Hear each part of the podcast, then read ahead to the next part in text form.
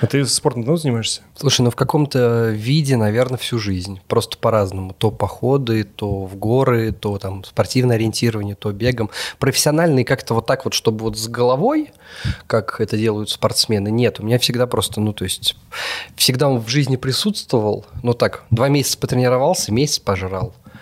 М. Полгода побегал там, потому что есть какой-то прух и хочется. Потом два года ни- ничего не поделал.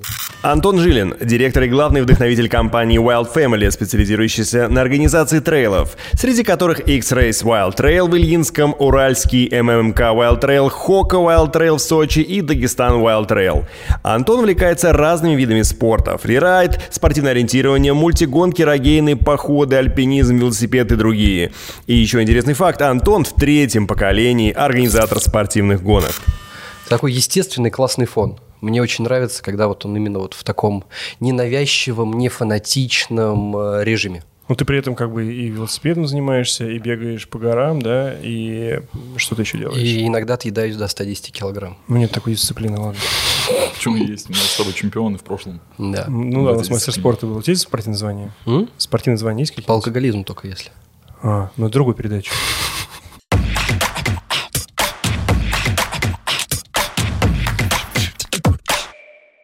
Как ты попал вообще в э, ориентирование? Папа? Э, да, ну то есть как бы с ориентированием все довольно просто. Ездил папа на соревнования, меня брал с собой. Притом я им никогда не занимался, не ходил в какую-то секцию, просто меня привозили на соревнования, я в них участвовал. То есть, опять же, такой неправильный формат, непривычный. А, а папу привел в ориентирование его папа? Да. То есть а твой его папу, его папа? А дальше я не знаю. Ну, то есть твой дед тоже ориентировщик? Да, мой дед ориентировщик, мой отец ориентировщик.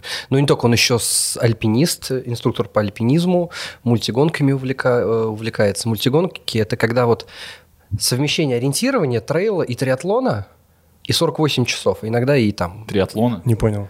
Как в смысле? Ориентирование, триатлон. Что-то Хорошо, ладно. По- Тогда поясняю на пальцах. Давай, давай, давай. Э, Есть такая дисциплина, как Adventure Races, э, мультигонки. В России сейчас проходит, к сожалению, только одна, но в мире их там довольно много. Э, Нормальные мультигонки длятся от 48 часов. То есть там от 48 часов и до там 7, наверное, суток.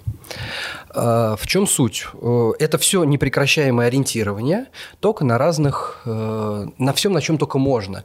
Велосипеды, ну только МТБ, бег. Ну, правда, обычно это не бег, а такое в основном хождение, потому что учитывая длину дистанции, там они так или трусят, или быстро ходят.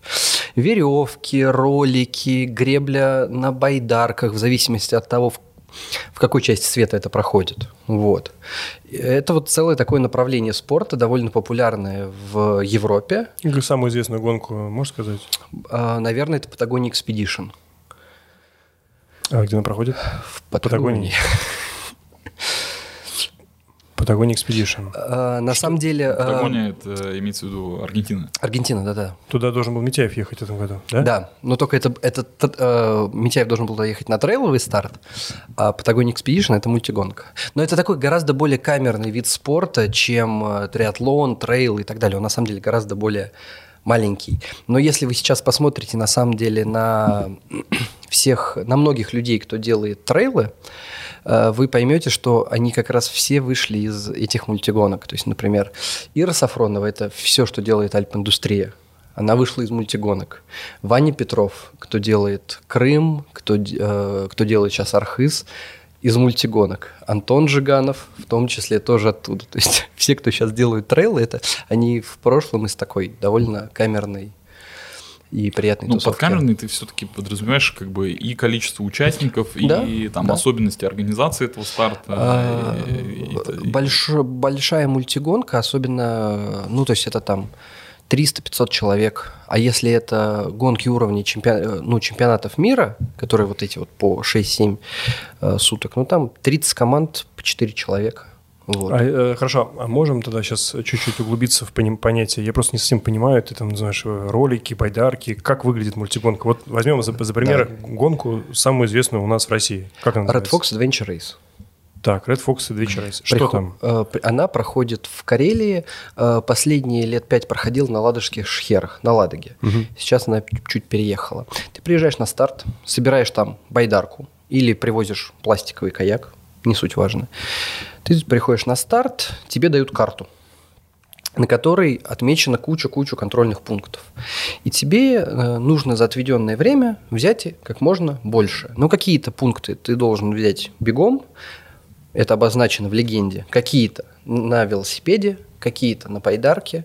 Э, разумеется, там есть и скалолазание, и троллеи, ну, всякие веревочные этапы. Вот. А там, грубо говоря, э, за счет чего ты соревнуешься? Ты очки какие-то набираешь? А, зависит от специфики вот именно данной мультигонки, то есть там может быть чуть по-разному. Ты или должен преодолеть все контрольные пункты как можно быстрее, или там все невозможно взять, но нужно взять как можно больше за отведенное количество времени. Это уже диктует э, конкретная мультигонка. Вот. И обычно они очень долгие. Э, золотым стандартом, опять же, считается участие в командах из четырех человек, что усложняет весь этот процесс. Притом из четырех человек обязательно одна девочка, как минимум. Как минимум одна девочка. Угу. Вот. И э, правильно я понимаю, что здесь имеет большое значение твоя, собственно говоря, ну, помимо физической подготовки, нужно еще и иметь экипировку, Да. байдарки, велосипеды. То есть это вот, ну, уровень геморроя. А уровень геморроя триатлон отдыхает. Да, да. да, Я хотел тоже триатлон, уровень, знаешь, да. уровень геморроя триатлон отдыхает, потому что тебе еще при этом команда должна сама ориентироваться, сама думать, что брать. Ну вот представь, у тебя в триатлоне не две транзитки, а за хорошую мультигонку их может быть 15. И с разными видами спорта. И у тебя, то есть, опять же, если это большие мультигонки уровня чемпионата мира, они длятся действительно от 2-3 суток до 7 суток. И самое главное, что у тебя э, твой сон не отсекается. То есть вот если команда больше не может, она ложится или там в транзитке поспать, или прямо на этапе под кустик, извиняюсь. Ну, серьезно так. Команда понимает, что и выключают. Они просто там куртку одели и на два часа при- прилегли. Но в это время тебя другая команда обгоняет. То есть у тебя нет лимита сна. На некоторых мультигонках, конечно, есть там обязательно, что типа за 6 суток вы должны там 8 часов в транзитках поспать, но это все равно очень мало. Ну, логично. Восемь. Э, Это по полтора часа в сутки поспать. Это неплохой сон. Это Barclays Marathons, это кажется вообще детской игрой, да? Но это вот это очень да, похоже ли, на Баркли марафон, только вот представь себе Баркли марафон, только с разными видами спорта и не по одному кругу. Охренеть. А, Это очень красиво. Знаешь, это расхожая фраза по поводу триатлона. Нафига, типа, быть э, хорошим э, в одном виде спорта, я лучше буду, типа, хоть как-то там, типа... Здесь примерно в трёх. то же Тут- самое. Тут в 15. Да, тут в 15 рулит, конечно, общая выносливость. Общая выносливость, то есть там не так важно, ты можешь вообще не уметь по 5 минут на километр вообще бегать. Но если ты можешь там по 7.30 трусить э, Сутками. сутками, вот ты будешь молодец. То есть получается, что мультигонками увлекался твой отец и твой Да. дед. Э, Дед ими не увлекался. Дед увлекался классическим ориентированием, Ага. которым он был в Советском Союзе. Но это же военно-прикладной вид спорта, спортивное ориентирование. Вот. А мультигонки – это довольно там современное веяние, которое э, пришло к нам в Россию там, в 2000-х. Э, потом у, не- у мультигонок был пик там, с 8 по 14 год, когда в стране и деньги были, и так далее, и так далее, и так далее. И довольно там в России было, ну, гонок, наверное, 10. Сейчас осталось из нормальных, можно сказать, что только одна. Вот.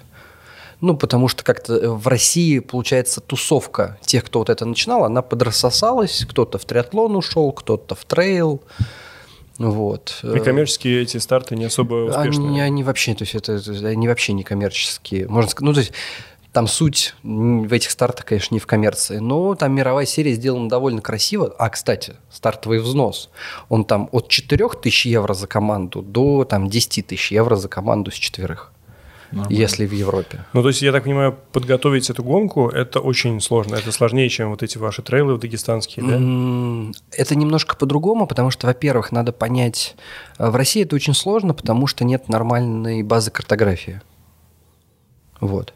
Э, В Европе это проще, поскольку у них все, конечно, по- получше с количеством отрисованных э, уже карт. Я, можешь подробнее?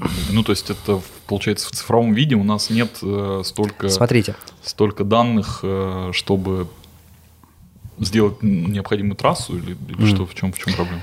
смотрите, э, чтобы провести мультигонку, в любом случае нужна карта. Да. Европейские э, карты, даже если мы берем там тот же OpenStreet и так далее, они в довольно хорошем качестве, поскольку большая плотность населения и много и топа карт и так далее, которые хорошо отрисованы просто за счет э, скажем так, большой плотности населения, я бы так это назвал. То есть найти хорошую карту в сети там, Альп – это довольно просто. В России э, у нас есть OpenStreet, который пло- очень плохо... Ну, OpenStreet – это то, что вот в приложении Maps.me вы открываете. Угу. Э, он в некоторых районах ну, абсолютно бесполезен. Вот. А последнее, что есть, это советские генштабовки, километровки, 500-метровки. Это то, что в Ози Explorer открывается, да? Да. Вот. А это уже не очень мобильно? Оно, оно уже очень устаревшее, и все это приходится перерисовывать. То есть я не знаю, если вы когда-нибудь ездили на соревнования по спортивному ориентированию, то под спортивное ориентирование карта вообще с нуля полностью рисуется. То есть это организаторы отрисуют карту? Конечно, да, это нужно отрисовать карту. И э, соревнования э, по спортивному ориентированию обычно проходят на одной карте много-много-много лет. То есть, э, потому что нарисовать базовую карту, это э, на какого-нибудь парка, там, той же Бицы, это очень-очень-очень дорого. Это длинная работа, там, 2-3 месяца, там, одного-двух рисов, рисовщиков каждый день. И потом она только редактируется. Вот. Э, в мультигонках и в рогейнах э, требования карт, э, карте гораздо меньше. Ну, то есть она может быть гораздо меньшего масштаба, гораздо меньше детализации. И, по сути, карте спортивного ориентирования она не имеет ничего общего, поскольку карта спортивного ориентирования такая вот очень четкая схема, точнее, очень четкая карта. А карты для мультигонок и рогейнов, они больше, скажем так, ну, если очень грубо сказать, это так цветная рисулька, которая относительно отражает действительность. Ну, схема. Ну, типа, там точность наплевать вообще. Ну, нет, ну, по сравнению с ориентированием наплевать. По сравнению с ориентированием, конечно, наплевать. Ну, то есть, как в ориентировании, тебя участники на, там, на чемпионате мира и Европы, если у тебя в лесу не отрисован какой-нибудь пень или корч, реально могут на вилу поднять. А здесь, если у тебя там даже, ну, там, не знаю, дорога на пару градусов отклоняется, то это никто даже не заметит.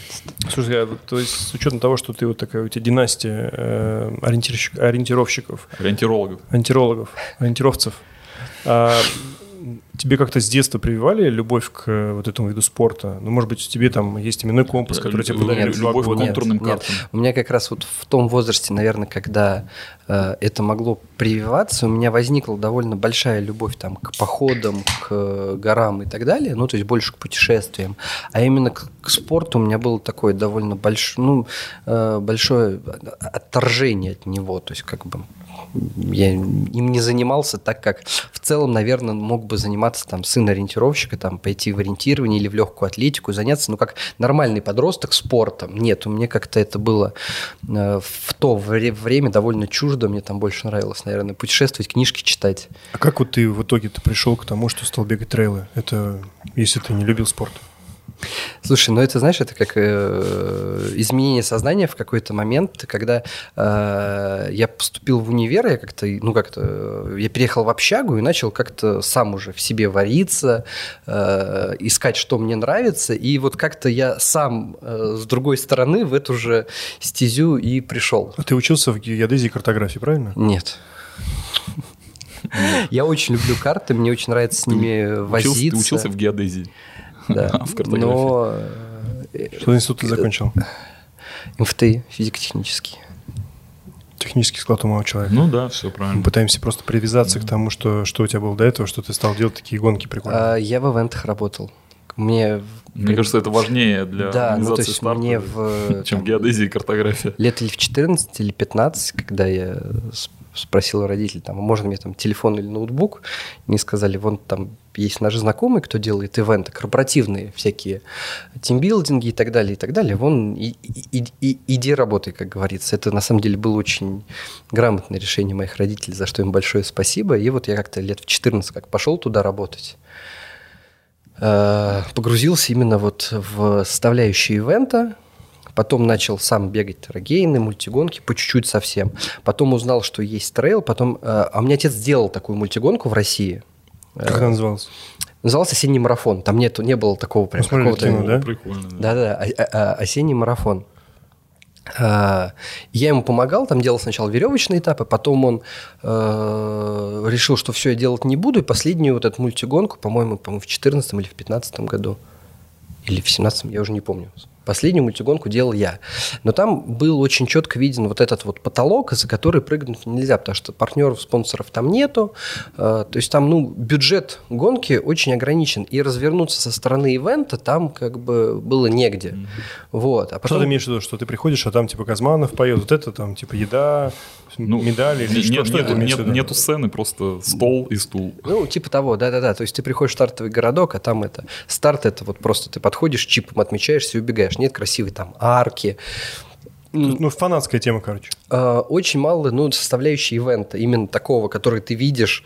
А мне, поскольку я, опять же, вышел из ивентов, мне очень нравится, когда вот мероприятие, оно как-то собрано, упаковано. Вот мне очень нравится вот это вот все конструировать и вот это вот делать, чтобы из разных там составляющих оно слеплялось там в единое э, целое. Ну, то есть вот, вот эти операторы здесь будут снимать, вот так это фотографы, вот здесь мы такую арочку поставим, здесь вот будет стоять раздевалка. Вот это вот конструктор в голове, который ты там сидишь, то есть сидишь и воображаешь, что вот здесь можно было бы сделать старт, и у тебя там воображение рисует. Вот здесь так, здесь так, здесь участники побегут так. Вот мне вот это вот очень, очень сильно нравится.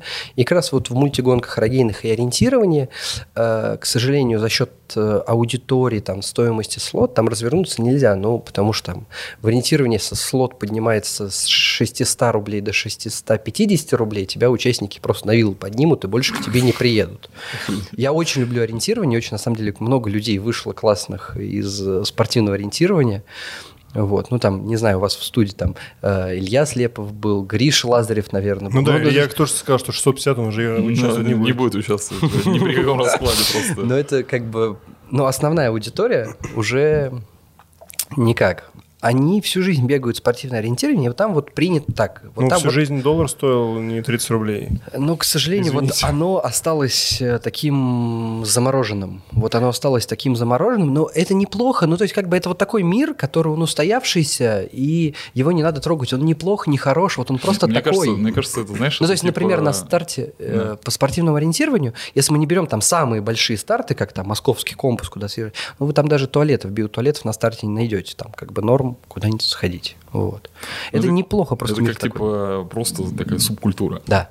Да. Вот конкретно чуваки, которые и вообще им плевать на все там удобства, да, просто пришли, а там со своими корешами там раз побегали. Все. Но это был такой спорт, это, это, это и есть спорт, э, вот, э, он как бы вышел из Советского Союза, это военно-прикладной вид спорта, но вот он остался вот таким замороженным, при том, что в, в Европе, Финляндии, в Скандинавии он очень развился в клубную систему, то есть там бегая спортивное ориентирование, тебя могут по контракту нанять в клуб, платить денежку и так далее, то есть есть это такой в Скандинавии очень популярный вид спорта. А в России он вот так вот заморозился. Вот. И возвращаясь к тому моменту, как бы развернуться вот в этих видах спорта, с, которыми там семья связывала и так далее, и так далее, было как-то, ну вот некуда. И в этот момент в э, Россию пришла мода на трейл, тогда прошел там э, первый Эльтон, первый Грут, э, прошли вот эти вот первые старты. Э, Которые с точки зрения именно ивента были успешные, правильно? Там не было... Там, скажем так, там была почва, чтобы стать ивентом. Те первые старты, они еще были тоже так э, весьма зародыш, в, э, в весьма таком начальном этапе. Зачаточном состоянии. Зачаточном состоянии именно. Ты принимал участие в них? Нет, вот я в первом, гру, в первом груте, в первом ультоне не принимал. Я следил, видел. Э, первый старт, который я именно сам бегал, это был в, э, в Латкаринском лесу Forest King Trail. Forest King Trail. Вот, это первый старт, который я побежал. Кто его делал? Талапов. Ага. Талапов. Ну, вот. знаменитый Талапов. Да-да-да, там с ним, кстати, история-то, я не знаю, это сейчас э, был сарказм про знаменитого не, или нет? Я просто первый раз услышал. А, поэтому. А, просто в трейловой истории, это, к сожалению, у него он был одним из первых, кто начал делать старты в Москве, и потом у него там не сложилось бизнес структуры, и там довольно некрасиво получилось с участниками, поэтому в трейловой истории его довольно э, хорошо знают. Я знаю только Трансурал, некрасивую историю. А это вот э, то, это предыдущий это, фейл. Это, это друг, друг Талапова. Это предыдущий, это предыдущий фейл в трейловой истории. То есть это вот э, Трансурал это э, уже, уже в современной культуре, да, а это вот немножко было до. Вот. А, и, наверное, еще когда я делал вот эти, когда я еще жил там в мире мультигонок, рогейнов и так далее, Я посмотрел э, видео гонки Transalpine Run. Э, Run. Это шестидневка, которая про- проходит в Альпах, бегут по двое. Наши как раз э, ребята из компании мультигонок ее бегали. Я такой посмотрел, а там реально прям красота. Там на старте сдаешь баульчик, тебе его перевозят, красивые арки. Я такой, блин, вот, вот, вот, наконец-то кто-то вот это сделал красиво. Вот, сбегал я тогда Forest King Trail, у меня к нему там остались некие э, вопросы, э, которые тогда были, при том они сейчас не очень актуальны, и мы как-то собрались, я собрался с парой своих знакомых, давайте сами сделаем трейл. Э, там на самом деле при том было там буквально пару человек, потом и потом наша компания начала обрастать. Первый, первый какой был трейл? Э, X-Race Wild Trail. Это- Э, в это- Подмосковье, в Ильинском. Э, Очень красивое место. На самом деле все красивые места в Подмосковье давно известны ориентировщикам, поскольку они на них рисуют свои карты. То есть все вот именно такие красивые локальные места, они давно на самом деле известны. Это вот одно из очень красивых мест в Подмосковье около Яхромы. Там высокий берег реки, э, сосны, елки, песок, очень такой пересеченный рельеф. и- Уже захотелось туда так. а, Описал, описал не, ну то есть это то место, где в 50 километрах от Москвы можно получить и горки, и какую-то красоту природы, и чистые броды, потому что там довольно чистая река Яхрома. Э, вот. Ну такой вот в 50 км от Москвы это такой очень красивый оазис. Ну вот. И мы так да- давайте сами сделаем трейл. Вот. И- И Тогда еще не было компании вот этой Wild Family. ну, по сути, вот с первым стартом она, он- она и образовалась. И постепенно она все обрастала и обрастала. Сколько было людей на этой гонке? А, Из организаторов... Три участников было 300. Ну, Ну, ну, нормально, блин. ну, Я ты начала сейчас скажешь, там, типа, да, человек Помнишь, 20, сколько стоил 20, 30? слот? А, ш- Я помню, что было 300 человек, и бюджет всего старта был 390 тысяч рублей. Вот, то есть можно вычислить. 15-й? 17 17-й. 17 год. И сколько вы своих доложили? Я эти Ну, вопросы... ты- по 1100 650 рублей за слот. да. 1100. То есть 1100. это фактически там, типа, условно, там третью часть. Да-да-да, слава богу, что сейчас не приходится третью часть докладывать. Ну, это много, Это много, третья часть. То есть не заработали, а потеряли. да.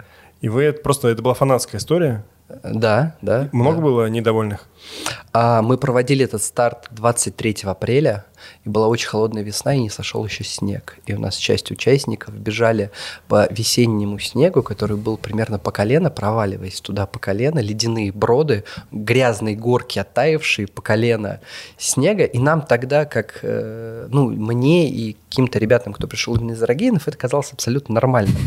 Вот. Но мы сразу это, э, когда делали гонку 23 мы сказали, что, ребят, трейл дикий, wild trail, что дикий будет жесть, готовьтесь. Это вот не ваш бег в парках, будет полное вот полное, Говнище. да. Да, да, да, да, да. Именно, Возможно. именно это как нашу первую идею тогда мы и продавали.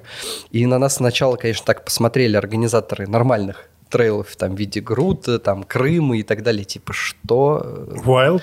Ну, типа, в да. Ну, то есть, Подмосковье, Wild. ну да, типа, типа того, да, но мы продавали именно вот то, что это будет около Подмосковья, грязно, трэшово, то есть это э, смесь, как, наверное, сейчас, если на это посмотреть, это мы продавали это как некую смесь, наверное, гонки героев, ориентирование, вот просто вот такой вот что вы оттуда придете вот с такими глазами и будете а можно, просто можно сказать, в шоке. что вот э, вы когда приняли решение организовывать этот первый забег э, и там получили 300 участников и доплатили всего, я считаю, там 100 тысяч рублей как бы для того, чтобы организация была успешной, можно сказать, что ну это реально был успех? Или, или все-таки там вот был такой, знаешь, А. что ну как бы есть еще над чем работать? Там точно было много, много над чем работать. Э, Там прям были вопросы именно по организации. У нас снесло шатер-раздевалку порывом ветра и так далее. Погода была, конечно, просто космос, потому что э, ходили, э, это весна, и ходили фронты. То яркое солнце, то град, то дождь, и каждые 30 Ну, минут ты погода день, менялась. Вот, день вот, опять. вот, вот, вот, вот. Она была вот именно такой же. Вот именно такой же была погода. Я, На- мне это, знаете, кстати, извини, что я тебя перебиваю. Мне однажды пришла просто мысль такая, что в партнерах у любого организатора, кто делает трейлы, должен быть обязательно, ну, Метеоролог. Метеоролог, либо ну, партнер нашей гонки, красивое яркое солнышко там, или там mm. сильный ветерок, потому что ну, ты можешь... Нет, может, может быть колдун или шаман. Совершенно верно. Просто а, ты можешь... много штатных ты можешь сильно заморачиваться по поводу того, что был бы супер красивый трек, потом в ночь выпадает супер снег, и, и все, и твоя работа вся ну, никуда не нужна. Но есть один момент, я его заметил, я немного гонок э, трейловых бегал, но обратил внимание, что как только возникает история с гонкой, и там организаторы в, на брифинге говорят, ребята, будет жесть. Там, знаешь, как будто маленькие стычки среди всех такие, да, жесть, будет классно. То есть ты смотришь на это думаешь, ребята, серьезно, жесть? И то есть как бы ты вот, я помню, на брифинге в Дагестане рассказывал, что нужны, значит, типа куртки с проклеенными швами, нужен свисток, вы там все упадете, будете сидеть свистеть. Представляешь, вся, все, значит, горы, и там все свистят свистки. Все такие, Классно. А потом, когда видео показывали 65 и 120 километров, там был снег, они вот это вот видео, где они на попе съезжают, мне кажется, они везде, может было бы в аватарке их вставляли. То есть все кайфовали от ужасов. У меня здесь есть на самом деле, э, вот э, у меня внутри прям э, борются два момента. Э, с одной стороны, есть очень четкий момент, который мы прослеживаем, прослеживаем спустя там наш большой опыт в трейлах. Реально получается так, что чем человеку было сложнее и хуже, тем больше он запоминает этот старт, тем приятнее ему постить это в Инстаграм, тем больше эмоций это вызывает и так далее. Но с другой стороны, у коровой аудитории это вызывает недовольство. И вот эм, ты... То есть тебе важно соблюсти баланс, да? Важно соблюсти очень четкий баланс, потому что коровая аудитория любит они приезжают на трейл за бегом, за хорошей, э, грамотно вываренной, выверенной дистанцией по покрытиям и так далее. Это очень, очень важно, чтобы это был, ну, не, ну, не в болото их по шею отправить. И очень важно соблюсти этот э, баланс, потому что э, чтобы было хорошо и тем, и тем, потому что, чтобы сделать там большой ивент, тебе нужно много участников, то есть больше участников – это больше денег, больше денег – это больше ресурсов. Э, потому что там деньги в нашем деле – это ресурс, чтобы сделать хорошую гонку. И здесь очень важно соблюсти этот баланс, потому что если куда-то уйдешь не туда, э, или у тебя останутся бегать только коровая аудитория, а она довольно избирательна, и там больших денег нет. А если ты уйдешь вот в сторону какого-то э, трешака и удовлетворения амбиций вот тех людей, кто только приходит в эту гонку, ты, Массово теряется. ты лишишься коровой аудитории, а тебе будет плохое мнение в среде, и это приведет тоже к определенным проблемам в будущем. Нормальный человек в обычной жизни не поедет 4 часа по пробкам куда-то, чтобы там в грязи бегать по осоке, Э, пачкаться, бежать там эти 100 километров, тереться фонарем, бояться волка. Ну, то есть это... Ну, ты правильно сказал, в этом есть какой-то смысл. Конечно. Определенный. Даже вспомни, вот первый раз мы бежали груд, да, как бы у тебя было ощущение того, что, ну, типа... Что мы умрем. Не-не, э, того, что ты... Мне казалось, что это просто бег по тропинкам. Ну, ну вот мне так казалось. Ходьба. Ну, типа, ходьба, ну, там, неважно.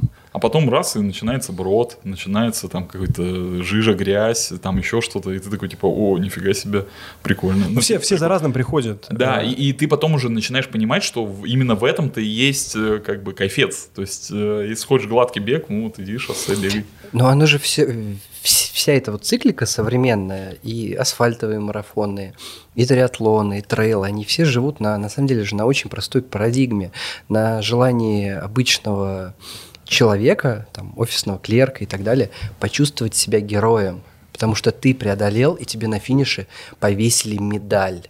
Это очень важно, это то, на чем вообще строится, мне кажется, там весь, весь смысл Iron Man и так далее. да, хотел сказать, Iron Man на этом строится, Конечно, а это... все остальное как бы это... абсолютно тут точно так же, но просто чуть, наверное, в меньшей степени. Это, но в целом, да. Это, это очень простое чувство, которого на самом деле очень не хватает э, человеку в современном мире, почувствовать себя настоящим э, героем. То, что ты что-то преодолел, то, что ты что-то сделал, то, что ты заходишь в понедельник в офис на негнущихся ногах после там марафона. И тебя все спрашивают. И тебе все такие, да ты что, марафон пробежал? Да. И, и... Я просто люблю выпендриваться. Да. Но с, ну, другой, с другой стороны, мне кажется, что вот эти все забеги, которые вот ты в частности устраиваешь, это маленькие приключения. Потому что ты как бы говоришь про какие-то там опасные участки, Но люди бегут и видят другие опасные участки, камушки. То есть ты каждый это- раз находишься это- в, в ощущении того, что будет какая-то новость Это- по дороге. Вот, это именно то, о чем я говорил, что ты никогда не знаешь, что тебя там ждет. Ну, если ты первый раз бежишь, вот, вот мы сейчас Дагестан, хорошо, так переходим к этой теме. Вот бежали в Дагестан. Ты- реально, ты не знаешь, что тебя ждет. То есть ты видишь максимум рельеф, там, карту маршрута, тут будет два, два пика, два набора, но на самом деле вот нифига не два. То есть их там по факту получается как бы гораздо больше внутри, потому что это сюрпризик за сюрпризиком, сюрпризик за сюрпризиком, знаешь? это Мне прикольно. в этом очень нравится как раз и трейл, и продолжает нравиться мультигонки э, в том, что для- э, я, мне когда спрашивают, что сложнее, асфальт или трейл, лично я всегда отвечаю, что асфальт сильно сложнее. Он сильно монотонней, э, и там нету вот этого путешествия. Потому что в трейле ты занимаешься, по сути, у тебя мозг всегда отвлекается на пейзаж, на новую проблему, на новый спуск, на новую горку, э, на снег, на змею, на там, все что угодно. И эта психика переносится гораздо проще. То есть я спокойно знаю и понимаю, как это пробежать 100 километров по горам. Это для психики спокойно. А 100 километров по асфальту я все в страшном Ну, сне и ты, не ты могу правильно представить. говоришь, э, там на асфальте, на гладком беге тебе приходится терпеть как бы гораздо больше и дольше, и как бы вот грань вот этого максимальной терпешки, она как бы существенно выше, потому что в трейле все-таки там, ну, ты понимаешь, там сейчас в моменте ты там поднимаясь в гору, там тебе тяжело, но за горой будет спуск. И это, да, это тоже тяжело. Не факт, что он будет проще. Он будет проще, но это будет другого свойства Нагрузка. бы, нагрузка, другого свойства работы, и ты будешь также материться, но все равно, типа, это как бы, ну, это что-то другое. Это, кстати, очень интересный момент при планировании любого трейла. Э, Очень важно делать так, чтобы у человека постоянно менялась сложность. То есть, если сделать очень одинаковый трейл, например, повсегда там, 100 километров по э, ровному полю с одинаковой тропой, вот она одинаковая, человеку это надоест. То есть человеку нужно, э, его нужно посреди этих 100 километров хотя бы пару раз скинуть куда-нибудь в грязь, в канаву, чтобы он отвлекся. Ну и в горах. То есть это такой некий баланс забега, который, когда ты его там То есть там еще наука есть, знаешь, что ну, не просто, это, знаешь, это что-то называется, это называется дизайн трассы. Ну, как, так же, как марафон должен пройти через красивые места в городе, ну, потому что это тоже некая беговая экскурсия. Также и трейл, он имеет свой дизайн э, в плане и видов, и в плане ощущений, которые человек получает. Сколько людей у тебя в команде занимается дизайном трасс? И кто этим руководит? А, Ну, трассы в основном создаются мной и Кристиной Гирник, нашей начальницей дистанции разметки. То есть вот а, у нас есть огромная служба как раз у Кристины, команда разметки и команда разведки, можно сказать так. Это какие-то ультрачи отбитые, Совершенно разные люди. да? А, да? Совершенно разные Как вы их люди. называете, скауты? Ну, мы их называем команда разметки. Вот. А, Это те, кто провешивают, э, сначала вместе с нами разведывают всю трассу, мы смотрим, определяем там ее дизайн и так далее. и А так как это далее. выглядит разведом? Вы такие типа выходите и пошли гулять? Нет. Или прям оделись и побежали? надо, да, или как? Зна- Это мы переходим к вопросу, как, дел... как, как сделать трейл. Хорошо, давай. А это не, не расскажешь нам? Ну А? пусть, пусть. Будет давайте, давайте, Тьюториал хороший. Методу. А, Давай на примере самого сложного с точки зрения организации трейла. Какой у тебя был самый сложный? Они все очень по-разному, там сложности разные. Ну, ну вот действительно, разные сложности. Хорошо, мы представляем как бы комплекс всех сложностей, самый геморройный. А, С точки зрения раз... придумать и разметить трассу. Сначала э, садишься э, дома за компьютер. Камеральная работа – это вот просто наше все. Ты определяешь, где ты можешь сделать старты и финиши. Это очень важно, потому что у тебя все пляшет от стартов и финишей. Это то, как сейчас мы делаем трейлы, не все так делают. Э, Кто-то пляшет от дистанции, от красивых мест. Мы в нашем объеме, к сожалению, нам, мы вынуждены плясать от стартов и финишев. Ну, ты не можешь старт дать э, там из непонятно какой точки. Это даже, например, на примере Дагестана школа с туалетами, село, куда ты можешь привести людей и так далее, и так далее. Все это вот какая-то опорная точка. Ты определяешь, все, окей, вот здесь будет старт, вот здесь ты можешь сделать финиш. А Дальше ты смотришь, а, опять же, по картам, это все камеральная работа, и работа с космоснимками, картами, ты смотришь э, тропы, смотришь э, верхние точки, смотришь красивые места. Обычно выезжаешь э, сначала, наверное, один обычно в место старта, чтобы привязаться к карте.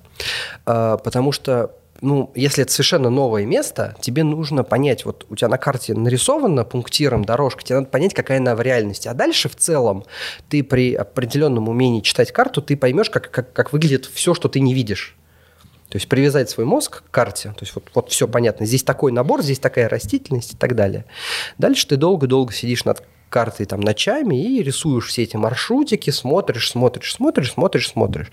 А потом уже э, вместе с командой разметки, разведки вы выезжаете, ты раздаешь им треки, карты, и все э, расходятся по уже заранее э, спроектированным маршрутам, смотрят, возвращаются, говорят свой фидбэк, иногда не возвращаются туда, куда должны прийти, а возвращаются назад, потому что туда нельзя пройти. Э, вся вот эта информация, она собирается, собирается, собирается. Обычно не всегда это даже за одну поездку получается, зависит очень от региона. У нас и были такие регионы, где мы камералили, рисовали карту, а потом вот весь трейл случался, вот как мы дома нарисовали. Ну, вот мы приехали, посмотрели, да, вот все как мы нарисовали. Два дня побегали, все окей, все делаем. А были, когда мы там переделывали эти кусочки, выезжали командой там по 3-4 раза, как там в тот же Дагестан, когда мы его первый раз сделали. А были старты, которые вот просто ты дома на компе, не выезжая, даже нарисовал, по космоснимкам, и вот все. И вот срослось. Так. И срослось, да, да, да. Потом ты просто приехал и ленточки везде повязал. А, ну, сначала вся эта трасса проходит, собирается информация. Дальше ты начинаешь смотреть, опять же, еще очень важно, где пункты питания расставить. А, если трейл небольшой, а, то пункты питания там можно и на себе занести и так далее. Но у нас вот есть проблемы, да, мы, например, пункт питания не можем ставить туда, куда не может проехать газель. Потому что объем воды, который мы туда привозим, он очень большой. Сколько было в Дагестане, например, на 23-м километре? Тонны полторы, наверное примерно. Ни хрена себе. Да. Это, это, это, Только воды. это Газель, да? целая газель, да. Это целая большая газель, только воды, да. Ну, это мы молчим там по поводу еды и вот этого всего. Это, видимо, еще сколько-то там килограммов. Ну, то есть вот последние, вот последние два ПП, которые бежали 35 и 15, это вот газель воды и пол газели еды. Примерно так. Ну, кстати, по поводу еды, я не знаю, отдельно еще, наверное, поговорим в целом про организацию старта. Ну, по, по еде вообще просто э, респект, Космос. респектушечки. Мы- да. Все очень просто. Когда ты там, то есть это тоже взято было из длинных гонок. Э, Когда бежишь 35 и 15, в целом, ну, не так важно. Да что вообще на насрать, вот серьезно. Да, но там- когда ты бежишь ультру, на одних гелях 20 часов, тебе так хочется прибежать на ПП и увидеть там сыр, колбасу э, и так далее, и так далее, и так далее. Ну, и я в целом очень люблю есть, то есть я там... Соленый огурец, я тебе Да, скажу. солёный это бомба. огурец, это просто огурец. Не досталось. Чипсы вообще. Чипсы были, да. Чипсы круто было. Круто. А, И что там было в, сложного-то в Дагестане в разметке? В разведке или в разметке? Разметки. А в Дагестане очень сложно в разметке в то, что, э, во-первых, большие расстояния, э, большие высоты, погода была довольно холодная. Э, В селах снимают разметку, вне сел козы и коровы едят разметку. В смысле, снимают? Не нравится, что ли? Не-не-не, э, у тебя в селе же есть дети. А, игры. Светоотражайка. Они живут в играют. этом селе, это же светоотражайка. Ну, ты представляешь, вот ты там семилетний пацан, и тут у тебя по селу светоотражайки. Вообще-то Не- не- как? Ну, на самом деле, как бы развешиваем разметку, потом э, это же всю неделю происходит. То есть перед трейлом э, приезжает команда разметки, там из, из, ну, там сначала 10 человек, потом их численность до 20 увеличивается, все это провешивает, потом в субботу перед стартом э, вся команда разметки проходит участок и остается на пункте питания. То есть на каждом пункте питания, помимо волонтеров и старшего ПП, есть два человека из команды, э, из команды разметки, которые знают, что вот они как раз проверили тот путь, и они стоят, если вдруг где сняли разметку, если кого-то надо срочно эвакуировать и так далее, и так далее, они обеспечивают вашу безопасность. То есть у нас на каждом пункте питания есть двое людей, кто знает, что там и как это и, и что с этим делать. Вот, это проверяется в субботу, а села э, непосредственно еще за час проходится. Угу. У меня не было вообще вопроса к разметке. Мне Был один момент, чё- помнишь, чё- когда мы в этом в устье реки, люди, люди побежали куда-то налево, а трек в часах пикал направо, помнишь? Да, ну это, знаешь, это... А тут стрелка видно было. Да, да, там прям стрелка была, прям Да. стрелка, вот ты прям на твоей дорожке направо, вот. Ну, люди, мне кажется, знаешь, это под конец дистанции. Устали. И да, ты просто фокус теряешь, где-то уже там думаешь, а как финишировать, и просто стрелку не увидел, убежал. Потому что дорога вот прям четко шла, прям. Ну да. Ну вот. а Самые, деле самые страшные повернуть. люди касательно разметки – это лидеры коротких дистанций, которые ломят с бешеной скоростью, и на их скоростях э, разметку, как бы ты бы ее не повесил, если это не сплошной лентой, а мы стараемся не вешать сплошной лентой, поскольку, опять же, очень важно понимать, что трейл – это не только скорость, но и умение читать разметку. То есть это часть дисциплины. Ты должен уметь смотреть за разметкой. И если разметка на повороте была, она действительно была, а ты на скорости ее не заметил, это э, вопросы к тебе. Да, как бы. Твои проблемы, дружочек. Да, то есть если ее не было, это да, это атата оргом и так далее. Ну, хотя такое тоже бывает, снимают и так далее, но в целом это атата оргом. А если она была, и ты ее не увидел, ну, так очень часто случается с ребятами, кто из легкой атлетики приходит. Ну, вот они бегали асфальтовые старты. В легкой атлетике это организатор э, не прав, если у тебя там не туда человека направили, а в трейле как бы это часть э, соревновательного момента, что ты должен за ней следить. Вот. Но это как в триатлоне, если ты уплывешь, там, не знаю, перпендикулярно куда-то, ты же будешь сам виноват. Ну, хотя в триатлоне, ладно, это вопрос. Ну, Тут, э, на самом деле, потом будут э, плохие фидбэки по поводу того, что буи не так расставлены были. Мы с таким сталкивались. Такое бывает. Буи, недостаточно большого размера. Не- не не Нет, нет, заметно. бывает так, что идет большая волна, и ты не видишь Да. следующий буй, и поэтому плывешь в другое место. А учитывая, что скорость достаточно Ну, высокая, да, по Плавание. 2.20 там валишь, реально, конечно, не видишь. Мы после проведения ста- старта X-Race так получилось, что просто на выходные приехали с моим другом в Никол Ленивец и такие, блин, здесь надо сделать трейл. Ну вот прям нам, нам это место очень понравилось. И э, достигли определенных договоренностей с э, парком. И они сказали, ребят, летом у нас и так в целом все хорошо с гостями и так далее. Давайте какой-нибудь вин-вин, сделайте нам трейл зимой, потому что зимой у нас это Тихо. тихо, давайте, давайте домики заселять. Мы такие, ну как бы ладно, давайте, не проблема. Э, Сделали трейл, который мы до сих пор проводим, притом в неизменном масштабе. э, Две петли по 10, две петли по 10 километров, то есть десять- десяточка, двадцаточка восьмеркой, а 42 – это две восьмерки. Все разметили, все хорошо. Суббота, отличная погода, солнышко, э, дороги, э, все тропинки хорошие, разметчики бегают по 5 минут на километр, все прекрасно. Ну Это вот. какой месяц? Март. Это март. Самое начало, э, самое начало марта или самый конец февраля. Вот. Это масленица там у вас, да? Да- Да-да-да, это за неделю до Масленицы. Вы зажигаете там чучело директора? Это, да, конечно. Слона деревянного. За 5 миллионов Да. строим сначала, а потом сжигаем. Так. А, Но на Масленицу Никола Ленивец приезжайте, это вот э, прям очень круто. Я каждый год езжу, не знаю, если не были, прям надо. Мгм. Вот это вот ощущение, когда перед тобой сжигают что-то 40-метровое, оно прям того стоит. Ну, это такой Burning Man, да? Да. На минималках. Нет, а, это Burning Man на максималках. Серьезно? Ну, Ну, дом горит. девятиэтажное здание из дерева ценой, просто цена постройки по себестоимости 5 миллионов рублей. Это реально, ну то есть я не люблю все вот эти вот истории и так далее, все эти перформансы, но вот это масленица в Никола Ленивце, я каждый год езжу, вау. Ну вот ощущение, что перед тобой горит вот, вот. Прикольно. Так, Ладно, значит, вернемся. э, э, Суббота. Все разметили, все прекрасно. Мы тогда еще были молодые, зеленые, сами э, брали в аренду шатер, сами его привозили на старом дырявом Мерседесе 70 какого-то года, который тоже брали у знакомых. Сами этот э, колотили пол из фанеры, купленный в Леруа Мерлен своими руками, ставили этот шатер. Ну, то есть это вот первые два старта, тут первый X-Race в 17 году и Никол Ленивец в 18 Они, конечно, были такие максимально кустарные. А, Я помню, мы брали в аренду д- э, пушки, ну, вот эти вот Тепловые. тепловые пушки, да. И поскольку мы их не могли оставить в прицепе, э, я к себе на второй этаж в квартиру затащил, эти, э, затащил фан-барьеры, поскольку они были в прицепе к этому старому Мерседесу дырявому. и три, три дизель-пушки, которые были по полны топ топлива, и они протекали у меня потом в квартире. Э, был прекрасное амбре. А генератор не поместился в квартиру, он остался в подъезде. Это вот это цена. Цена вопроса. Огромный геморрой. Так. Ну да, мы потом, вот как раз после этой гонки, мы там пришли, что как бы уже надо не так проводить гонки, но мы тогда были э, очень молодые, очень зеленые, и были еще готовы как бы вот прям вот так впрягаться в это. Э, ну так вот, все это построили, ждем участников, пошли закат, пошли ужинать.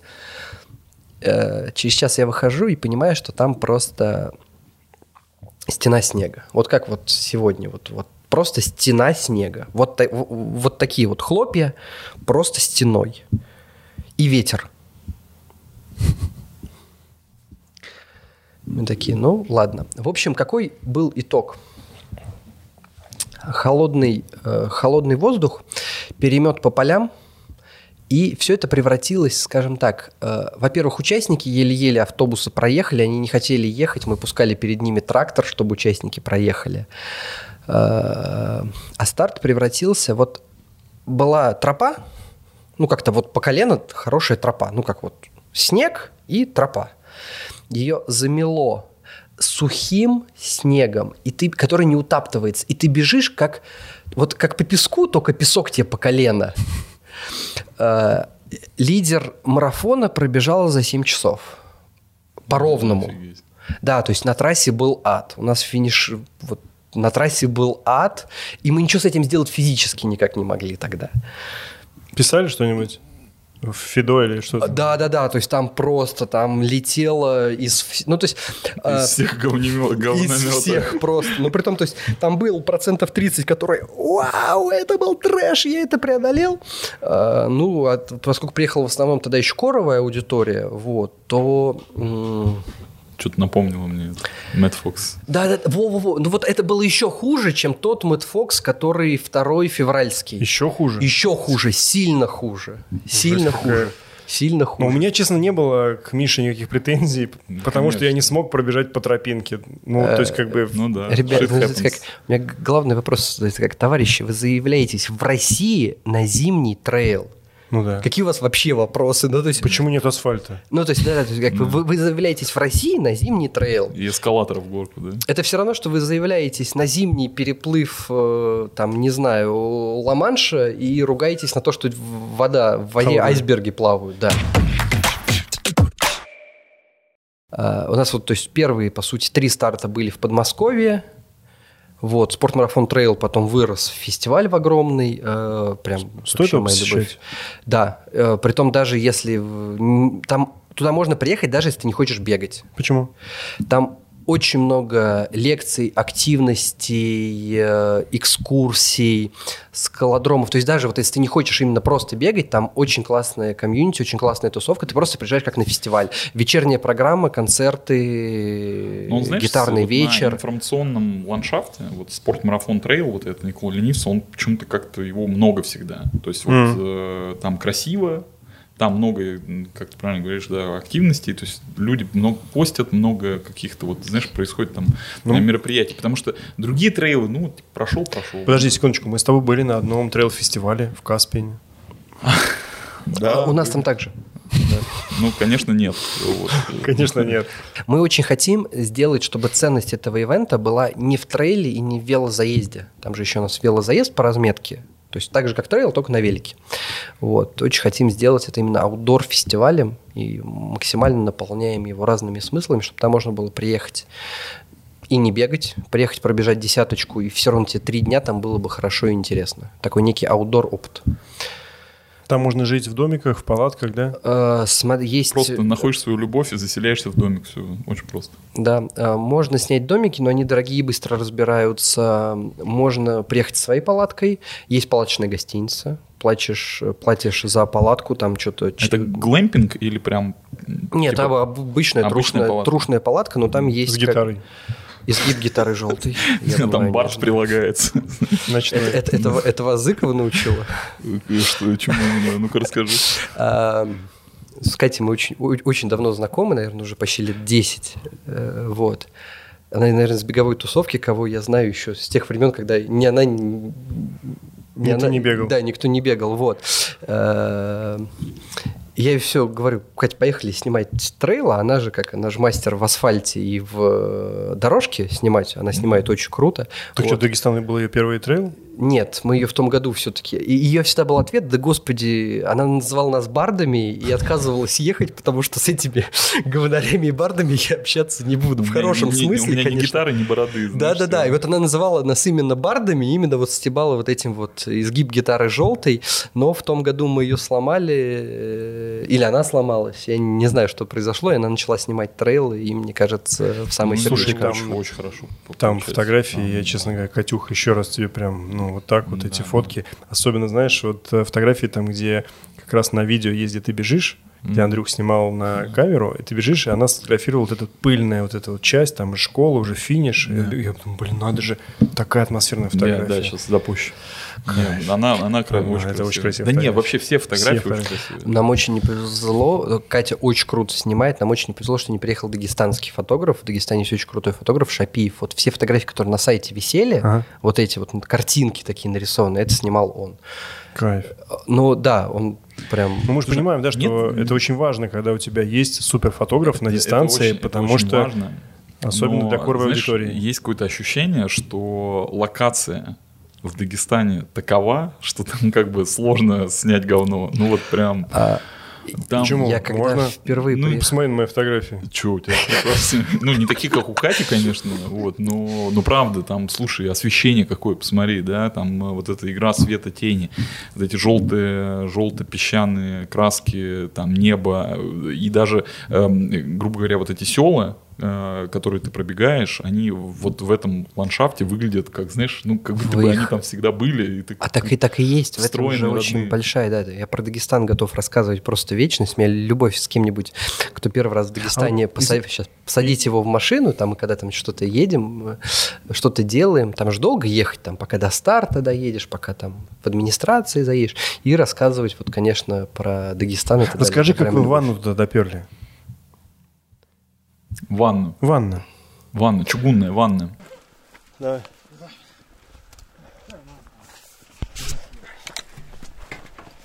Чуть-чуть назад, отклонись. Назад? Чтобы... Да. А она, видишь, назад. Качается? Да. Да. Да ну серьезно, блин, Ну серьезно, блин. Может помочь? Подожди. У нас там просто неожиданно очень веселый момент. Вы хотя, вы хотя пофоткались? Фоткайте? В смысле, мы на ней чуть не съехали вниз. А. Да, чуть я не съехал. Знаешь, я почувствовал себя этим бобслеистом. Наш первый выездной старт, это был, это был первый выездной старт первый горный старт, и это был сразу Дагестан. Сразу сложно. Да, после этого Абхазия, а после этого сразу Сочи. Это было в один год. У нас было объявлено три новых горных старта в один год. А, и Давай про Абхазию тогда, бог с этим Дагестаном. Это, это, это был... Нет, Дагестан он просто оставил неизгладимое ощущение, потому что вот именно он был первый выездной старт, а там все шло не по плану. То есть там у тебя выезжает команда, там куча проблем, машины, заселение. А мы никогда этого не делали, и там, ну, ребята там просто все умерли. То есть вот то, как мы умерли там в первый Дагестан, там еще погода была э, вот примерно так же, как в этом году, только сейчас она случилась за две недели, снег выпал, а там он выпал в четверг, в пятницу и в субботу. мы в субботу за три часа до старта меняли кусок дистанции, обводили один перевал, оттуда приходили наши ребята из команды разметки Притом пришли двое ребят, э, оба которые мастера спорта по альпинизму. Они пришли с этого перевала. У меня даже где-то есть фотографии, где они синие, все во льду, и они пришли с единой фразой «Тох, мы туда больше не пойдем». Вот. Пусть Кор туда бежит. Да, да. Да. И в итоге вы на этом старте, который вот так тяжело вам дался, Дагестан, там на самом деле в Дагестане есть один момент, который меня больше всего беспокоил. Эм, это некий культурный след. Ребята из Дагестане все очень душевные, все прям очень гостеприимные, но мне кажется, что они не очень как бы спешно работают. Ну, то есть э, я могу судить это по работе такси, когда ты можешь э, взять такси, и он либо будет очень быстро ехать, либо медленно, либо заедет еще за своим другом. Ну, то есть, как бы, просто живут в своей вот Ритм вот- просто, во- ну, во-первых, как бы при... э, я очень люблю Дагестан, я фанат просто, я вот готов всем, всем его рекламировать, не потому что у меня там старт, а потому что я вот реально фанат э, региона и так далее. Они живут в своем вайбе, в своем ритме. Это все понятно. Вопрос-то был вот в чем. Они-то живут в своем... а У них там гармония полная, причем не возникает никаких там диссонансов. Это я, ну, как бы, мы находимся там, окей, ты просто приехал туда, ты должен это, как бы, ну, с этим свыкнуться, потому что это особенность. Ты же, когда в лес, в лес приходишь, ты же не наругаешься на жучков. Они там же живут. Соответственно, здесь не так, как у нас в Москве. Это нормально. Как, приезжая из Москвы, взять услуги местного населения, чтобы они это выполнили правильно, чтобы твои же, опять же, потребители пробежали и всем остались довольны. Э, Как? Максимально все вести из Москвы. Например, трансфер, да, вот у нас есть трансфер, мы везем всех участников, то есть полторы тысячи человек на старт, потом полторы тысячи А зачем, человек. кстати? Я вот просто не совсем помню. все очень просто. А, Если мы бы делали бы забег на 300 человек, коровая аудитория, мы бы сказали, ребят, сами приезжайте на старт, и они бы с этим справились. Но мы туда везем полторы тысячи человек. Мы хотим сделать большой ивент, и полторы тысячи человек не справятся с задачей приехать на старт. Ну, там просто нету, они не найдут с утра там столько Полторы тысячи такси и так далее, и так далее, и так далее. Это очень огромные риски. Ты накладываешь на людей, скажем так, э, ту проблему, которая суммарно для них, ну, она слишком тяжелая. И тебе, как организатору, легче предложить это- эту штуку под ключ, и к тебе приедет больше участников, и ты избавишь их от очень сильного геморроя. Сколько было этих маршруток в этот раз в Дагестане? Э, 91 ехала с участниками, еще там пара, тройка, четверка про запас. 91 маршрутка. Ну, это все местные, да? Да. 91 из маршрутка. соседей- В Махачкале, все, что ли, Имеется в виду из соседних регионов. не- И не соседних, из соседних тоже, Тоже? немножко, там 10 штук мы из э, Чечни Я просто хочу вспомнить, я был подписан в чат, в котором все общались, кто где пиво пьет. И очень хорошо помню, э, как эта девушка на- начала воз- возмущаться по поводу неудобных кресел этих маршруток, которые... Ой, слушай, столько... Я- не, нет, э, просто сейчас на одной э, значит, чаше весов, это значит 91 маршрутка, весь геморрой, который, по идее... А человек об этом не думает. Он как бы сел в машину Мы здесь и для поехал. чего? Чтобы они Нет, узнали понятно, об этом. понятно, конечно. Ну, 91 это реально впечатляет. Ты вспомни, мы подъезжали к старту, а просто они за, одна за одной а, обратно шли просто, ну или там к Самая зо- большая зо- зоне колонна, финиша. 40 штук, на старт 35, 40, ш- 40 маршруток, 40. Да, ну то есть это заметно. Это просто белые, белые микроавтобусы, такие жух, жух, Это жух, просто жух, обычная жух, маленькая дагестанская свадьба. жух. Ну. Очень маленькая, у них там свадьба Да. по 5 тысяч человек, Вот, они умеют. То есть они все-таки умеют э, релацировать э, гостей. А, у них все очень просто. Ты очень четко видишь, когда ты катаешься там по горам, что-то делаешь, э, что где-то на побережье играется крутая свадьба. Ты едешь в горы, а с гор едут машины, и у всех в багажниках на крышах стулья. А еще у них э, эти платки на дверях такие. Вот это тоже красиво. Не знаю, такая традиция. А, я не обратил внимания. Вот. Ну, с маршрутками нет, там действительно есть, скажем так, это будет тот вечный вопрос, который мы будем вечно решать, э, вечно его улучшать, сделать его идеально. Я не знаю, у нас когда-нибудь получится или нет, потому что, да, хочется, э, чтобы маршрутки ехали быстро, чтобы это были хоть старые все, но, но хотя бы спринтеры, и так далее, и так далее. Вопросов улучшений очень много, и мы с ним будем вечно работать. Ну, вот на тот вопрос, как сделать, чтобы это работало, мы, чтобы организовать трансфер, привезли шесть опытных людей из Москвы, организаторов, кто организовывал только трансфер. То есть люди находили и контролировали э, Да. транспорт. Да, да, да. Нет, не находи- на- находили как бы его мы с подрядчиком, но в процессе самого ивента. Кого- Понятно, координировали. Координировали, да. Не, зел, не Зелран случайно? Ну, как раз Ира, Ира Куликова из Зелрана помогала. что Э, они Ира. В э, раньше начальница волонтеров в Айран Старе. То есть там такая хорошая сборная солянка. Меня просто ребята точно знают толк в- Да, в, да, да. в- в логистике на больших мероприятиях. Да, да. Ну, Есть опыт. Есть опыт. А с Абхазией что было, расскажи, пожалуйста. Говорят, там какие-то были истории, связанные с границами, вот это все, да? Да, Абхазия, конечно, это великолепный старт. Эм, Про идею как появилась? Я ходил там горный поход, очень безумно красивый маршрут из Гагар к озеру Рица. 60 километров. А пупеть какой красивый. А пупеть какой красивый, сумасшедший. И я его ходил два раза походом, пешком просто с рюкзаком, еще в то время, когда я не бегал. И когда мы задумались о трейлах, я понял, вот, вот оно. Первобытно, очень круто, здорово, надо делать. Э, Ну, Типа поход выходного дня такой, типа. Да нет, ну это такой же трейл. Там, там Или, были- или ты прям бежал? Нет, э, Ну, то есть я, шел? я, я ходил пешком, я Ну, ходил его поход. за 6 А, дней. поход. За Ну, 6 поход дней. выходного дня такой, Ничего, да? выходного дня, его за 6 дней с большим рюкзаком. Шесть дней? Ну да, с рюкзаком, с палаткой, не торопясь, по чуть-чуть. Не, ну можно Ну, прям быстро... Сантьяго у тебя, знаешь, такой Ну, на минималку. Нормальный горный туризм. Согласен. Нормальный горный А, туризм. 6 дней туда и обратно. Не, в одну сторону. 60 километров, 6 дней. Да, по 10 в день, это ну, нормально. С девушкой шел, которая... Ну, то есть вы шли типа час, а потом чпокались 12, да? Нет, нет. Ну ладно, хорошо. Ну, это не важно, это лично. Вот Расскажи лучше про... Так, вот этот от Гагар до Риц... э, Вот.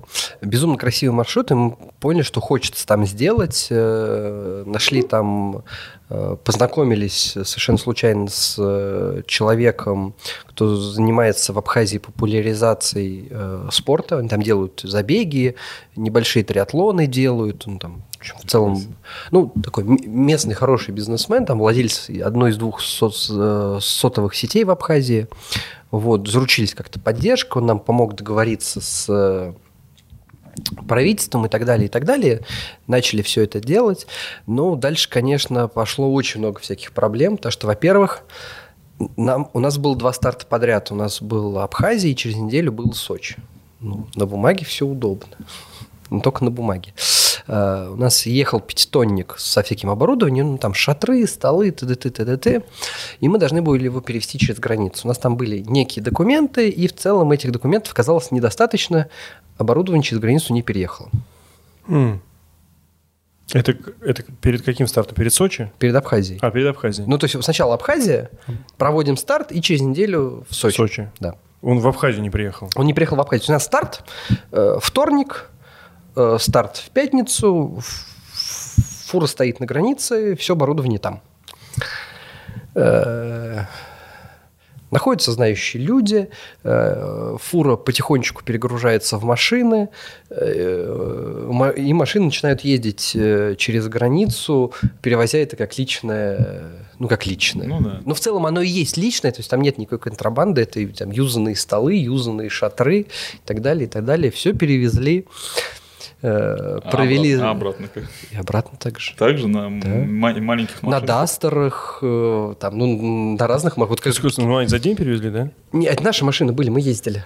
Ага. А что там за история была с пистолетом? А, история с пистолетом была просто великолепная. А, на старт приехал ну, я- я- кто-то из полиции, Гагар, какой-то начальник. Вот. Э, Очень упрашивал дать старт, достал боевой пистолет, шмальнул в воздух. Ну, это, слушай, Круто. если честно, как бы, ну, то есть для, для Абхазии это вообще как бы нормальная история абсолютно. То есть мы... То есть не стартовый пистолет. а Нет, прям это, вот это боевой. нормальный, нормальный боевой Макаров. Да, да. А Есть видео? Да, кстати, если открыть ролик Абхазии, там вот есть этот момент, там даже звук, по-моему, есть. Да.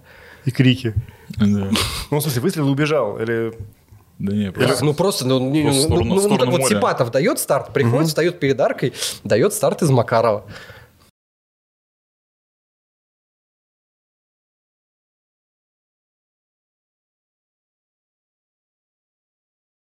А дальше как бы старт идет, очень хорошо, что там ты даешь старт из Гагар, а дальше они бегут по горам и никак не коммуницируют там ни с местными жителями. Дальше у тебя только финиш в людном месте. И постепенно, конечно, мы поняли, что в Абхазии дальше проводить старты и растить вот довольно большие вопросы, поскольку, ну, то есть там тяжело взаим- вза- во взаимодействиях и с местными, которые там зарабатывают на экскурсиях. Тяжело, тяжело, тяжело. И вот Абхазию мы провели один год, и дальше мы от нее отказались. Вот. Возможно, возможно, когда-нибудь мы повторим. У нас три, наверное, лучшие истории, связанные с животными. А, Первое. Дагестан Wild Trail. А, Нам звонят участники на срочный телефон и просят спасти жеребенка. Прислать МЧС, притом это не один звонок. Первый звонок, ну мы как приняли, такие, так, ну ладно. Через пять минут второй звонок. Третий. Э, История заключается в том, что какому-то же ребенку действительно от жары, вот примерно там, где вы бежали, стало очень плохо. Он прям лежал, пена изо рта, молодой, недавно родившийся. Вот, участники его поотпаивали водой, он пришел в себя, все нормально, участники его подпаивали, есть даже видео в сети. Встал, убежал, все хорошо. Но вот нам поступило три звонка о том, что надо спасти же ребенка. Нет, прикинь, э, ребята... Ну он же, он да. же ребенок. Да, представляешь, ребята, вместо того, чтобы бороться за призовые, да, вот эти вот большие, ребята... А это кор. Да, они спасли животное. Это респект. Да. А, Дальше две истории, они про Хоку. А, У нас одна из дистанций идет на гору Сахарная. Есть такое место, как Бзерпинский карниз. Мы туда пункт питания за- завозим лошадьми. Ну, чтобы привезти туда воду, фрукты и так далее, сверху канатки надо часа 2-3 э, арендовать лошадей, погрузить все на лошадей и повезти туда пункт питания. Вот. Ну, прям такая грустная история, но если мы уж вспоминаем, да, то там э, в последний год э, одна лошадь сильно, когда поднималась, повредила ногу, Э, хозяин ее застрелил смысле? в прямом. Я эту историю, к сожалению, знаю чё только по нас. Я не, ну, я не смеюсь, это скорее так нервный, нервный смешок. Я при этом не присутствовал, при этом присутствовал наш начальник питания, и когда, конечно, мне потом эту историю рассказывали, это, конечно, вау. Вот, ну то есть вау в Ну, плане... в смысле, real wow или... Не, Нет, Мега- это, это, мега- это- мега это real wow? шок, это, это А, как некий шок. Ну, типа, для них это, Это- окей. Да, да. Ну, сейчас дисклеймер просто. Да, Наши не, это, понимали. это, это- это- это шок, то есть я как бы у меня просто так эмоции выражаются. Э, ну там действительно, как я понимаю, лошадь очень сильно травмировала ногу так, что это и оттуда она не могла не выйти ничего, и действительно там хозяин ее э, пристрелил, после этого за- запил и там эвакуацию э, пунктов питания у нас сделала уже его жена с его лошадьми. А почему нельзя взять истории. квадроцикл или что-нибудь в этом роде? А туда ничего не проходит, там узкая горная тропа.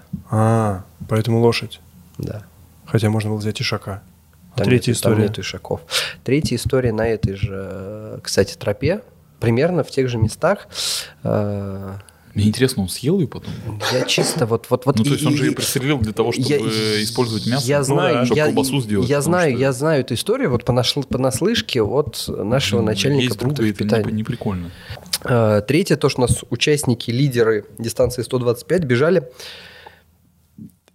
Идут фотографы, которые выходят на, на Бзерпинский карниз, и вот ну, там за ними бегут участники. Они вышли чуть... И в какой-то момент они упираются в медведя. Медведь сидит на тропе. Что делать? Фоткать? Прибежал лидер, ему такие, там медведь на тропе стоит. Но они там посвистели, ты, ты, ты, медведь не уходит. Фонарики слабые, там, вот, вот он прям вот за углом. Э, Лидер взял, реально там облез и убежал дальше.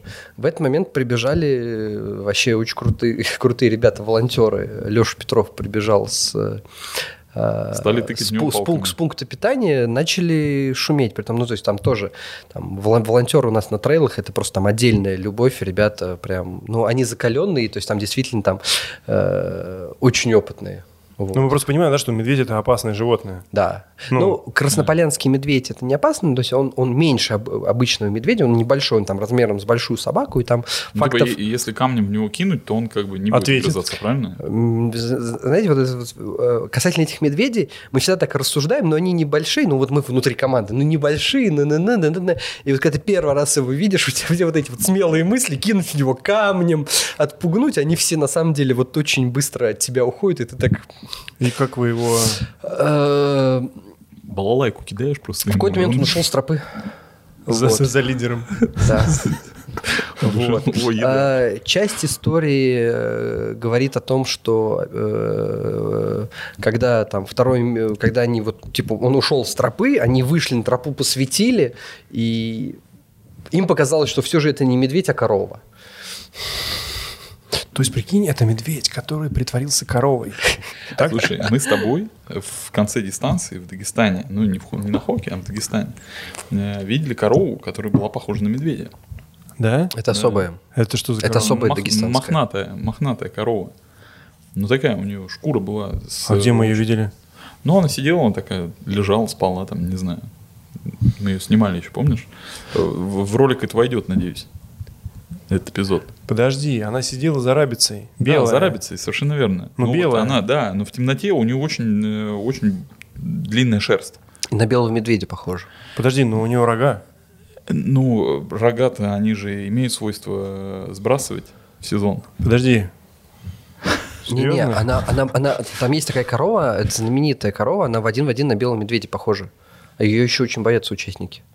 Корову? Да, она на белом медведя похожа. В Дагестане белый медведь? Конечно. А, что у нас сегодня за подкаст, я забыл? Сегодня, да. Что у вас в этих баночках? Немного. Частенько касаемся э, темы, связанной с там, брендингом и дизайном. У вас, вот, э, знаешь, прям, мне кажется, такой свой очень выверенный, узнаваемый, такой узнаваемый черно-белый Это... стиль, который прям вот мне лично там э, на глаз ложится вообще прям, знаешь, типа... Он, он, он начался, знаешь, с чего? Когда мы делали э, дизайн первого трейла, чат, я там после то ли учебы, то ли учебы и работы э, начали обсуждать, какого цвета будут футболки. И я уставший был в какой-то усмерти. Еще ребята, кто там занимался, кто дизайнер, накидывал какие-то идеи, мы были уставшие в усмерть. В какой-то момент э, Э, в чате прозвучала мысль, ребят, все, вот давайте мы только вот всю нашу дальнейшую организацию не потратим ни минуты, чтобы обсуждать, какого цвета у нас что будет. Но вот у нас есть два цвета, черный и белый. И больше мы не обсуждаем, не согласуем цвета, не тратим там на цветопробу. Вот просто все черное и белое. Это было вот очень крутое решение. Ну, Мы сэкономили на сельский марафон и Wild Trail, да? Ну, тут... Мы на этом сэкономили столько... Мы на этом сэкономили столько времени, сил, нервов и денег. Да, кто, не понял про царский сельский марафон, там... Ты не понял, да, сейчас Нет. прикол? Там... Э, даже Один год было очень ярко. Э, да, максимально ярко. Ну, такой, типа, ну, африканский... Весь, весь спектр, так, знаешь, uh типа... Вот. Эм, не, очень, очень, мне кажется, выверенный, стильный, такой прям фирм, стильный фирменный стиль, вот, э, масло масляное, но тем не менее. Значит, э, еще мне что понравилось, то, что, э, значит, в стартовом пакете было немножко мерча, вот, он тоже был стильный, он тоже, его прям, я с удовольствием вот этот баф там ношу до сих пор, или там где-то, сейчас погода дурацкая, прям, ну, идеально. Не знаю, баф это называется? Баф, баф, Бандана баф, да, вот это. Вот, э, клево выглядит. Ни один другой вот такой, знаешь, типа мерч, который делают орги там на своих, обычно это все в корзину просто сразу нахрен летит, потому что это не очень симпатично. И как, не, пакет был прямо жирный, качество, помнишь, качество, орешки. Там, туда-сюда. Орешки. Вот. Орешки ты съел и забыл, а тут, видишь, как я, бы польза. Как забыл? Я сейчас тебе про них говорю. Нет, забыл, я имею в виду, Никита что... Крюков, я помню, на этих, на, на чипсах. чипсах. На чипсах, да. Прошло время жирных стартовых пакетов. Да, все это, уже? Ну, ну, да, сейчас. То есть это последний, да, был? Я боюсь, да. Ну, то есть я очень, я очень хочу ошибаться, но я боюсь, что это были последние Слушай, ну вот жирные пакеты. Продолжая, продолжая тему, да, как бы нахваливания вас, э, вот еще дополнительные разные штуки, которыми вы снабдили э, начинающих трейлранеров типа нас, ну, типа меня и Стаканы. Лехи. Стаканы вот эти, тоже офигенные совершенно и по дизайну, и вот эти И спас одеяло мягкие. очень непонятно, зачем э, всем так мозги этим спас одеялом М, прокомпать. я- бы, они у вас лежат в стартовых пакетах. В чем А мы- проблема? Э, Рассказать историю? Давай. Давайте так, раз уж э, это как про медали и про спас одеяло. Э, Медали заказанные не приехали. М, Да, это были медали изготовлены, то есть у нас были заказаны литье. Ну, как вот вы привыкли Да, видеть да, на марафонах, они не приехали из-за прекрасных событий. Пришлось перезаказывать, э, Вырезать. Вырезать, да, из металла те, которые вы увидели. И почему мы так долго не отвечали про вопрос про спасодел, пос- поскольку они тоже не приехали. Они там были красивые, с брендингом, вот прям Wild, Trail, там была подпись «Хераси одеяло».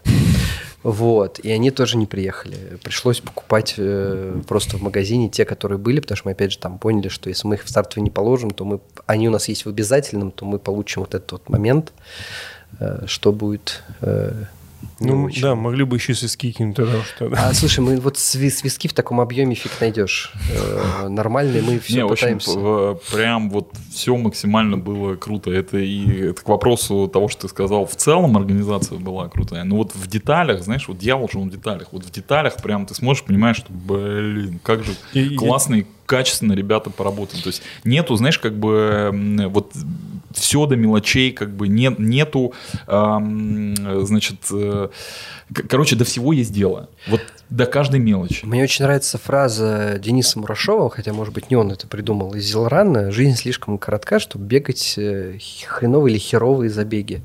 Вот. У нас как-то, ну, просто так повезло, что э, подобралась команда, которой ж- жалко свою жизнь тратить и делать фигово. Ну, то есть, как бы, проще, если, как бы, ну, или делать хорошо, или просто смысл этим заниматься. Всегда можно пойти там, за это же время потратить на вторую какую-нибудь работу. Еще один момент, который хотелось бы узнать. Э, в- Вы же каким-то образом оцениваете свои трассы с точки зрения вот этих баллов ИТРА. Да. Как это происходит? Что за Да всё- процедура? Как это выглядит? Почему-то все, все из этого делают какую-то мистику. Ты просто регистрируешь личный кабинет организатора, загружаешь треки, тебе выдают баллы, ты платишь денежку. Все. То есть не надо, чтобы кто-то приезжал, там смотрел. Подожди-ка, а, то есть ты хочешь сказать, что вот мы когда сейчас пробежали, нам что-то начислят, да? Ну, сейчас э, там не очень понятно, начислить, не начислить за Ну, счет сейчас- санкций. Ага, все понятно. Все понимают, да. То есть, как бы там это пока вопрос. Потому что деньги они взяли, а вот... э, Начислят или ну, ну начислят, Да, это пока, это пока вопрос, а так это, ну, то есть, да, грубо говоря, вы можете сделать, ты, ты можешь сделать трейл для него, зарегать личный кабинет, заплатить денежку, подать его первым местом с его временем, поэтому Мы хотим а, а, отрыв э, от Митяева сократить Да, просто немножко. хоть как-нибудь. Чуть-чуть, там, ну, хоть мытьем катанем. Ну да. Ну там немножко осталось. Да 900 там, с чем-то. Там дев- 900 40. тысяч, тысяч миллионов. 940 баллов. баллов осталось. Сколько у нас? Один-то есть с 35? Да, есть. Ну, И могут- один могут еще быть. тот, который вот с Каспиана. Каспиана. С Каспианом. Каспиан, да. Два. Целых два. Ну, уже, видишь, сокращаем Там- расстояние. Не, ну у нас на Там- двоих 4. Там Да. есть э, же баллы ITRA Да. и есть performance-индекс. Это разные вещи. А, началось. Ой, все, не-не, ну, ну нафиг, да. ребят, заканчивайте, это Ну, даже это вторая- неинтересно. вторая серия. Это, э, э, э, это- это- это Performance прям максимально неинтересно. А ты это понял, как мы, по какому индексу мы должны были догнать Митяева? Вы то, что хотели сделать, как у него 900, Да. а у вас там где-нибудь Да, там да, да. 400, 500, ну что-нибудь такое. В Ну, смысле, наверное, точно у нас 400? Ну, Мы, видишь, это я это- так. А можешь так нам На сделать, чтобы 400 хотя бы было? Да, да. Ну, Там, А, типа, в протокольчике. Ребят, пиай недорого. Пиай недорого. Банчим по чуть-чуть. Всё хорошо.